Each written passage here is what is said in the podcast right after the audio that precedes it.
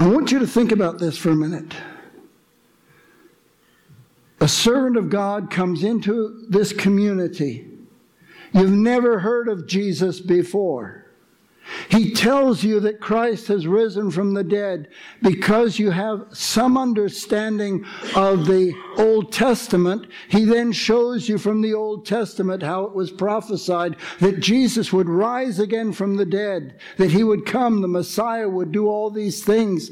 And after having done all these things, he would return to heaven and one day return as the final judge and king over all the earth and establish the kingdom of God. You hear this for the first time, and the Spirit of God convicts you in your heart, and you believe. And you gather with a few others who have also believed. In Thessalonica, we figure there was probably about 200,000 people in that town at that time. It was the center. A group could be as many as 20 believed and came to faith. And they took what they heard and began to live out the Christian faith. And in the first letter to Thessalonica or to the Thessalonians, Paul writes to encourage them because when he left, he was basically being encouraged to leave because a riot broke out in town. There were those who were so opposed to Christ, to, to the message of the Apostle Paul about Jesus as the Christ that they chased him out of town. And they made one of the leaders in that church, Jason, post a peace bond that Paul would not return. Quite a, quite a response. And now you're part of that group with this kind of a beginning, and everyone is really upset with you because you are now part of this group and you are being persecuted. And some of your number is being put to death. What are you going to do? Are you going to quit? Are you going to go underground? Are you going to become a, a, a silent Christian? What did the Thessalonians do? As we read through in Scripture, we see that though they had this brief visit from Paul, though they were now new to the faith in Christ, and this was a new congregation, and they were experiencing persecution, they flourished. Paul writes to them like this. Well, actually, this is what Jesus said about the disciples and what he says to us also. Jesus told his disciples, If anyone would come after me, let him deny himself, take up his cross, and follow me. For whoever would save his life will lose it, and whoever loses his life for my sake will find it. What will it profit if you gain the whole world and forfeit your soul? What will you give in return for your soul? See, Jesus shared this with his disciples. And when we come to faith in Christ, we too are disciples. That's what it means to be a member of a church. It means to be a disciple of Christ. We have so missed the mark in North America. We have seen becoming a Christian and joining a church as like joining the YMCA or YWCA or, or, or the golf, local golf club. We, we look for a church that will serve us. Well, I, I, I, want a church that's got the right kind of music. I want a church that's got the right kind of preaching. I want a church that's got the right kind of building, and they'd better have air conditioning because I don't like those hot summers. And so we place all these conditions on the right church. And we look for a church that's going to meet our needs. Our needs and our need is to be like Christ.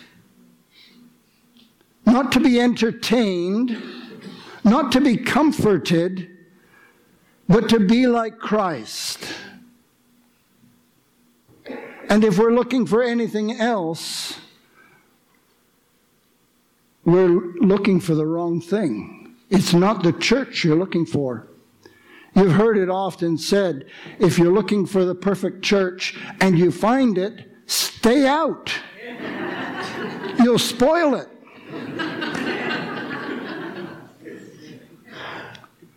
A disciple is one who comes after Jesus, denies himself, takes up his cross, and follows Jesus. Not someone who looks for a group of people who will meet their needs. The Holy Spirit is the one who meets your needs.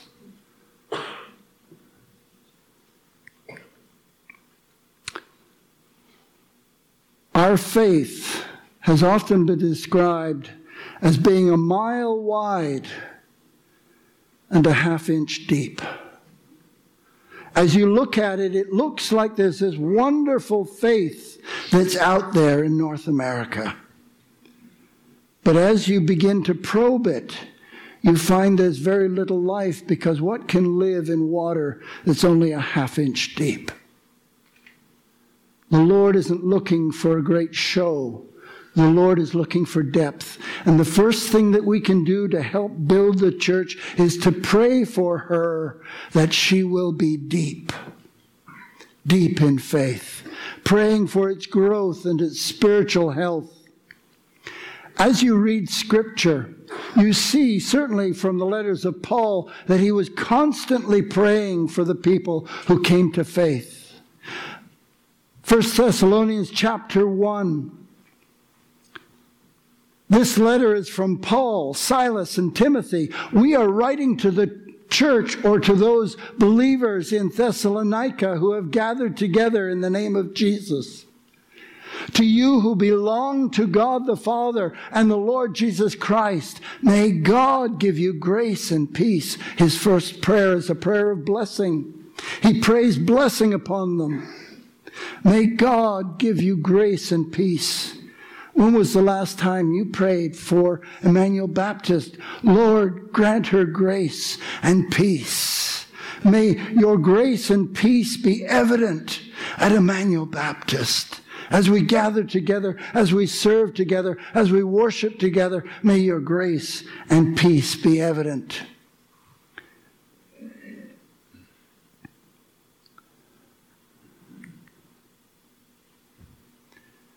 We pray for its growth and its spiritual health. Look how he goes on in verse 2.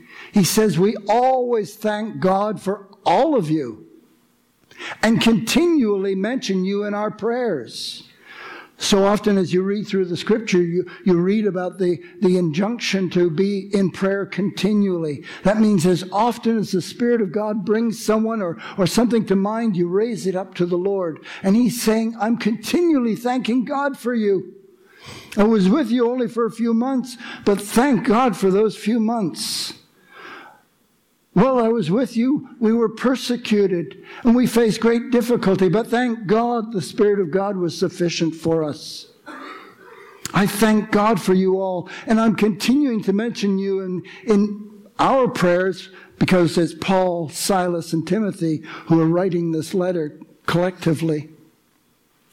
We remember before our God and Father your work produced by faith your labor prompted by love, and your endurance inspired by hope in our Lord Jesus Christ. There's a wonderful prayer to pray for the church. Lord, we pray for Emmanuel Baptist that its work will be produced by faith. We pray for Emmanuel Baptist and all who come that there would be a labor that is prompted by love.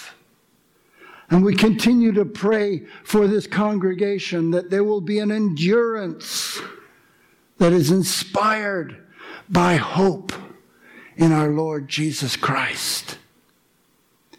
You see, you can take Scripture and pray Scripture and know that you're praying according to the will of God. And the Scriptures tell us that if we pray anything according to His will, He hears us. And we know that we have the things that we ask of Him. Is that not right? Absolutely. You see, faith isn't just a feeling or an assent or an agreement with a doctrinal statement. There is a work that is produced by faith. Real faith produces change. If I really believe, it's going to affect the way I really live. Is that not true? There is a work that is produced by faith. I'm not saved by my work, but certainly my faith will produce a work. It's like the, the couple that said, We love each other. We're going to get married. And so they show up and uh, they say, Yeah, we really love each other. We, they get married and then they shake hands and say, Well, you have a great life. I'll see you later. And the husband goes his way and the wife goes hers. You say, What kind of a wedding was that? And there are people who say, Yes, I believe in Jesus, but you see absolutely no effect on their lives. What kind of faith is that? If I really believe that Jesus loved me and gave himself for me and died for me, am I going to continue to live the way I lived?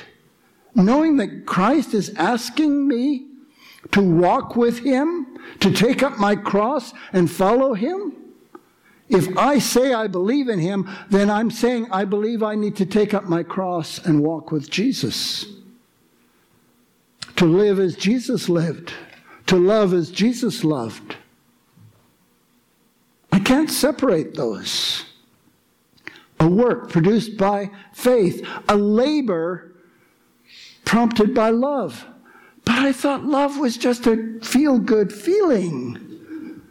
I thought it was just one of those, you know, oh, hug myself moments. Because I love myself. That's why. No, love is acting in the best interests of those around me, even if they don't love me back. And so there is a labor that's involved in love. And any of you who have ever loved, and if you're thinking of getting married and you're not married yet, and you think that your love is going to carry you through because you're thinking about how you feel about the other person and you haven't had to do the work or the labor of love yet, you'll soon discover in marriage that love is a labor. How do marriages make it to year five, year 10, 20, 30? Anyone here married 30 years? Whoa. My love will carry me through, right? It's, it's all feel good, right? Why are you laughing? How about those of you who have been married 40 years? Whoa. 50. My goodness. God bless you. God bless you. That is a labor of love. How do you get to be married for 50 or 60 years, some 70, and some even longer? Because you did the hard work of learning to bite your tongue, you did the hard work of forgiving, you did the hard work you did the labor prompted by love. How can we get along as a church? How can I put up with these people who annoy me so much? Oh, did you see the way they looked at me? They, I know what they were thinking. There is a labor of love. And it is only as we do this labor of love that we can hold together as a body of Christ. And we need to make this our prayer that our faith will produce works, that our love will be a love of seeking the best for the people around us, that it is that labor of love.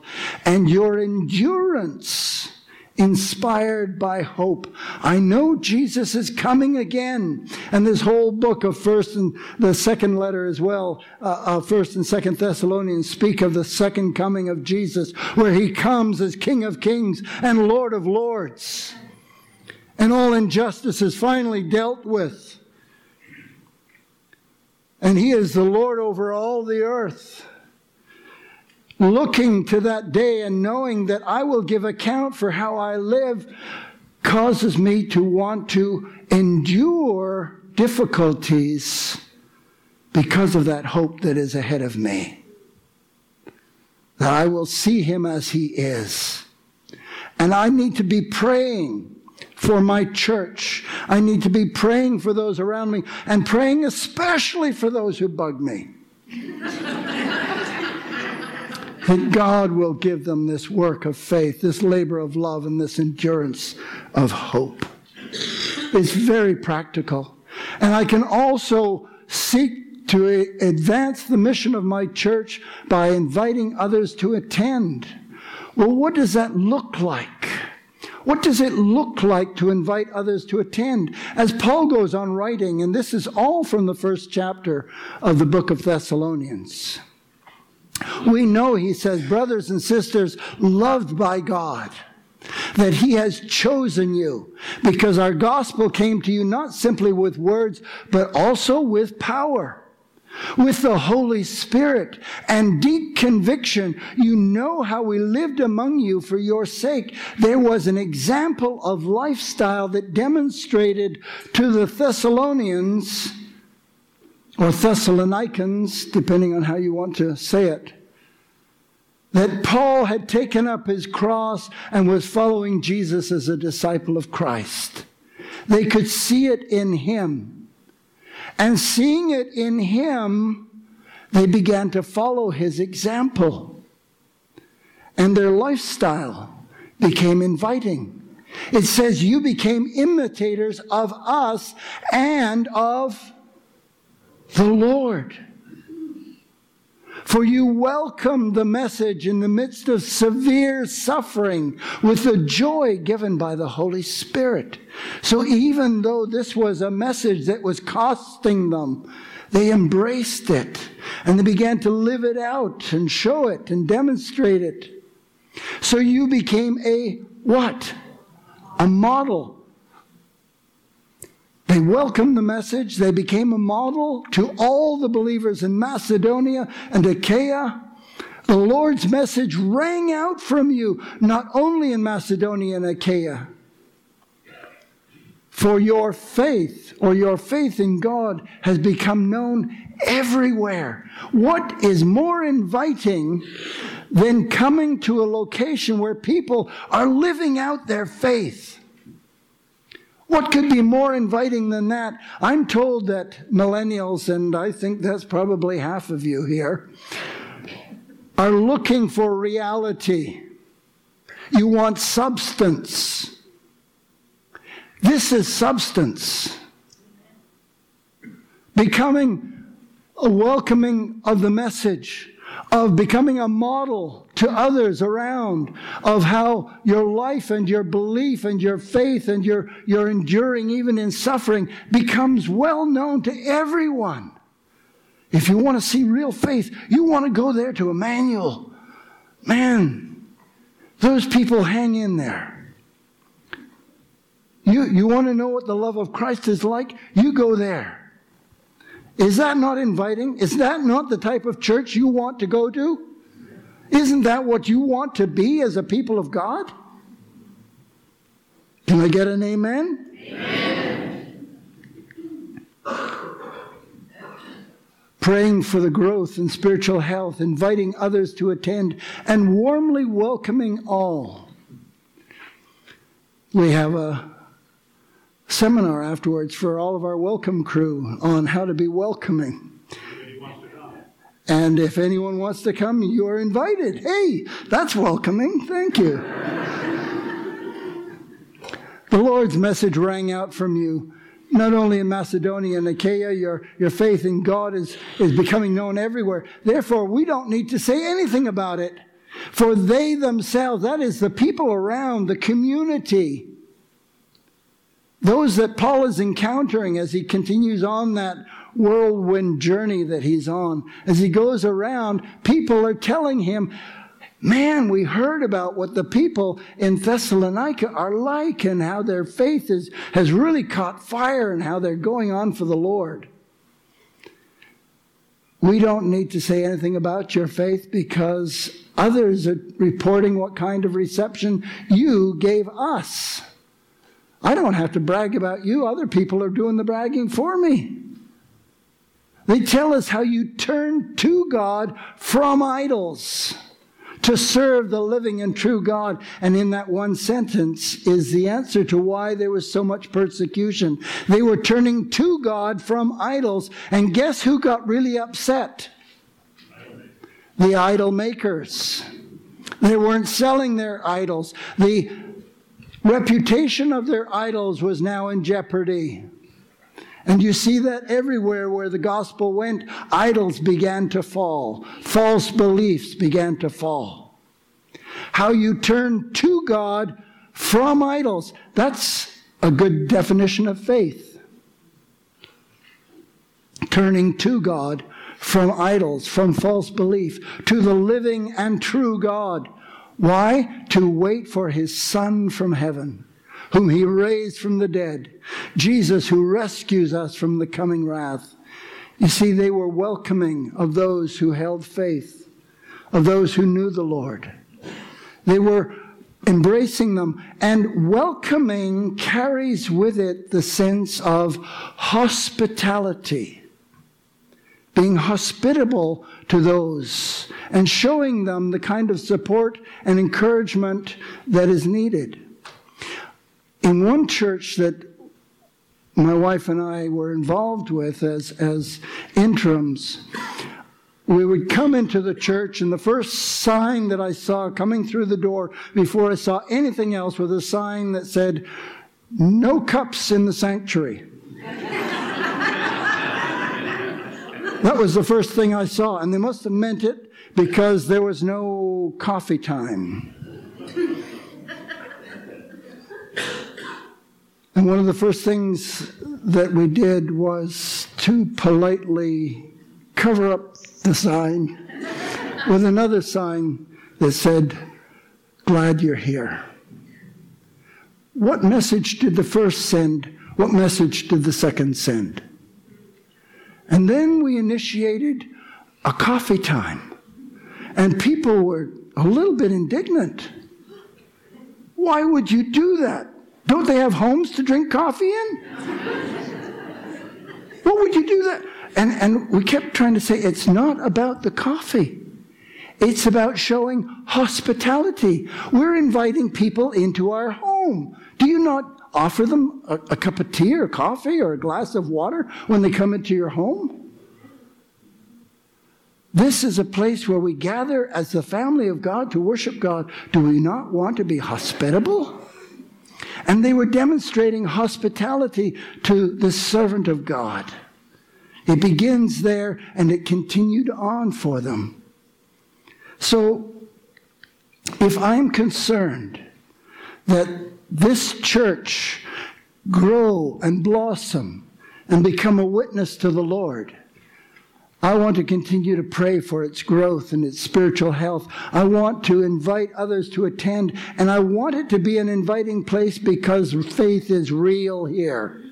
Not because we just say good morning and shake a hand, but because faith is real. And we want to be truly welcoming of all by demonstrating hospitality in a way that touches lives. Amen? Amen. I'd invite the deacons if they would come and join me. This table represents the incarnation of Christ. This table represents a visual participation in the coming of Jesus, his death, his burial, his resurrection, his first coming as Savior. And it's also pointing as a road sign to the fact that we are waiting for his second coming as Lord and King for the kingdom of God. I'd like you to think of the Old Testament for a minute.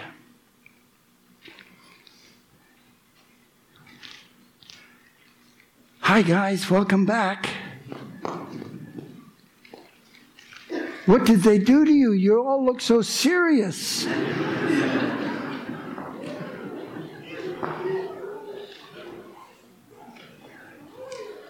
There we go. There's at least one or two smiles. That's good. I'd like you to think into the Old Testament. I want you to think for a minute a little bit of the story of this table and of what it represents. It's often been said that all that is taught in the Gospels is explained in the epistles, that is, the letters of the New Testament. And all of it is illustrated in the Old Testament taught in the Gospels, explained in the epistles, and illustrated in the Old Testament. So we're going to go to an illustration. And the illustration is that of Abraham, who placed the wood for the burnt offering on his son Isaac's shoulders. How much wood would it take to burn up a young animal? or a human being. It'd take a fair bit of wood. He's placed all of this wood on his son, and his son is carrying it as they're going to the mountain. And as they're going,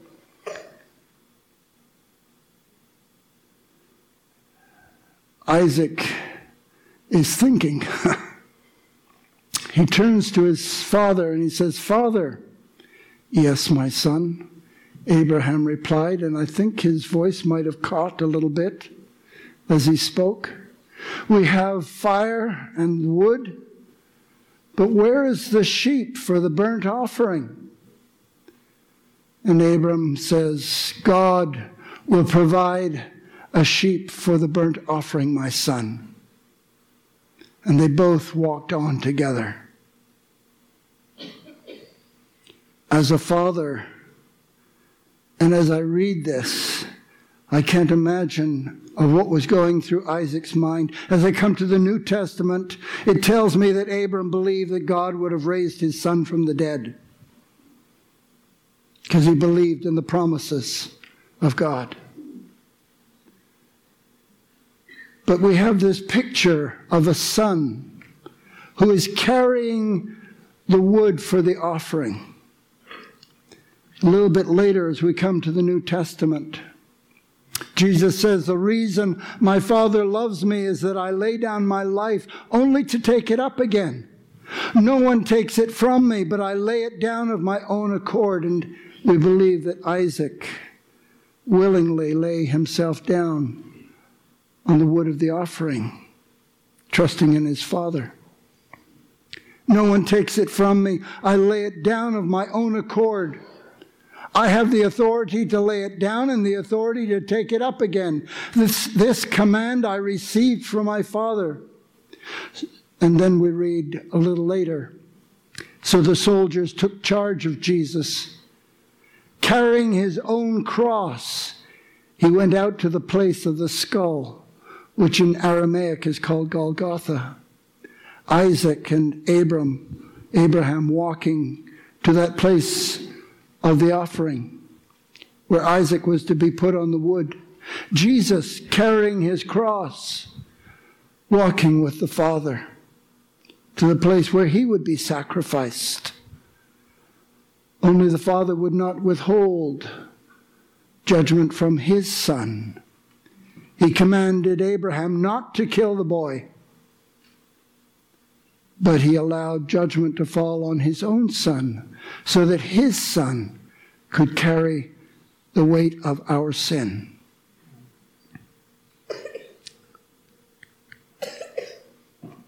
I tell you the truth, says Jesus. Anyone who believes has eternal life. Yes, I am the bread of life. then people began to argue with each other about what he meant. How can this man give us his flesh to eat? They asked. So Jesus said again, I tell you the truth, unless you eat the flesh of the Son of Man and drink his blood, you cannot have eternal life within you. But anyone who eats my flesh and drinks my blood has eternal life, and I will raise that person at the last day. How can this be, we ask? How can this be? They couldn't understand it.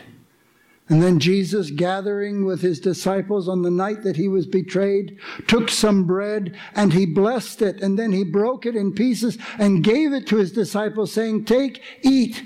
This is my body. This represents my body. And he took a cup of wine and gave thanks to God for it. And he gave it to them and he said, Each of you drink from it, for this is my blood, which contains, confirms, I should say, which confirms the covenant between God and his people. It is poured out as a sacrifice. Why? To forgive the sins of many. That's why Jesus died, why he gave his life. It was not taken from him, he gave it so that he might pay the price of our sin, that we might be redeemed.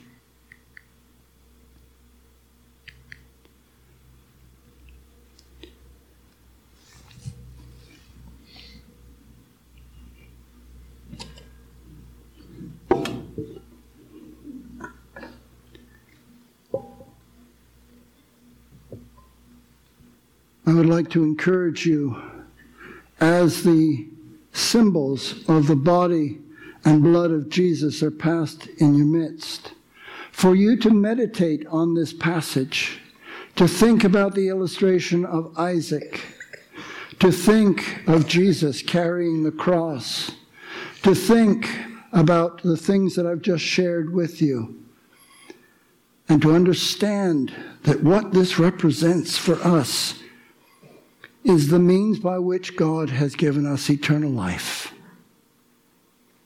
And to do it with thanks. I'm going to encourage you that as you pass the cup and as you pass the bread, that you first pass it to someone when it comes to you. If you can see, I'll have you stand out so you can all see. I'm not blocking. But it's handed to me, and then I pass it on. Then I will take it. If you do it that way, you're not holding the cup and trying to pass the tray at the same time, which can be very difficult.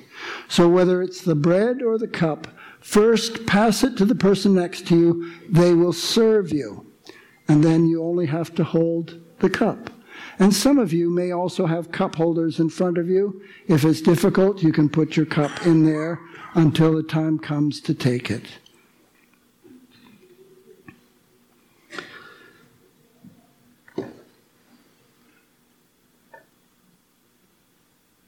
Would you give thanks for the bread? Unless I've got you backwards. I, he's saying, Yes, I have you backwards. So, though you're holding the bread, you'll give thanks for the cup.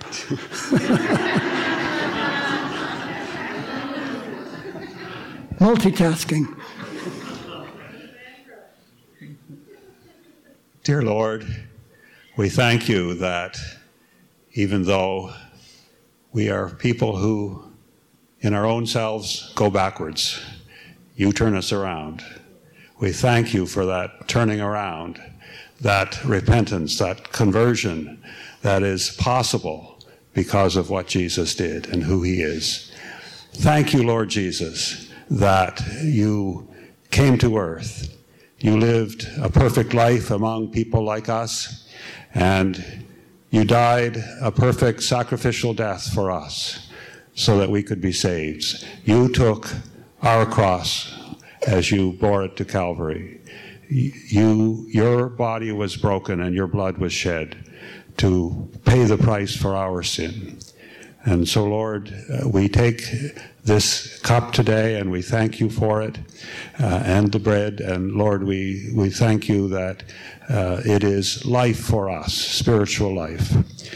Thank you, Lord Jesus. Uh, please bless uh, the cup, uh, the elements as they come to each one, and may it be a time of re, real spiritual uh, awakening and uh, awareness of who you are, what you have done for us, and that you are coming again. Thank you for this cup, which represents your shed blood for us. In Jesus' name, amen. Amen.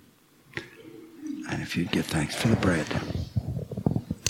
Let's pray. Father, we are reminded that the scriptures tell us that Jesus, on the night in which he was betrayed, he took bread. And it reminds us also that he did not have to come. He took on human flesh. We celebrate the incarnation. He became one of us, stepped into this sin cursed world and took on himself the sin of the world, and then went to the cross and died there for it. We're so grateful, Lord Jesus, that you came. We're so grateful for all that you have done. And, and in your body, you suffered a great deal, but you did that for us so we could go free. We give you thanks today for the bread which uh, symbolizes to us the incarnation and the suffering that you did on our behalf. And so we thank you in Jesus' name. Amen. Amen.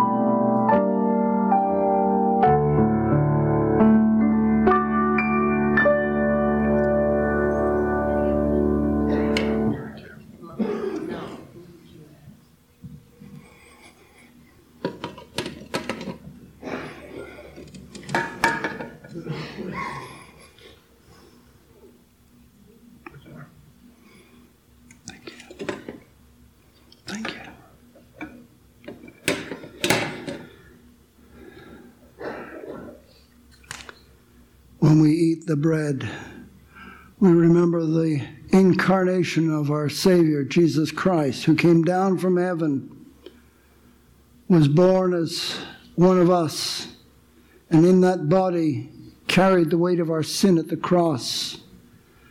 And the cup reminds us that he shed his blood. He died, he was buried, he rose again on the third day, and is now at the right hand of the Father on high.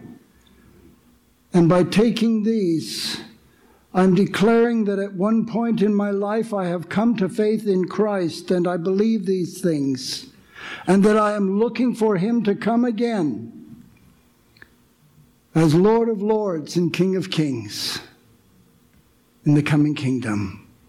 Let us take the bread and drink the cup.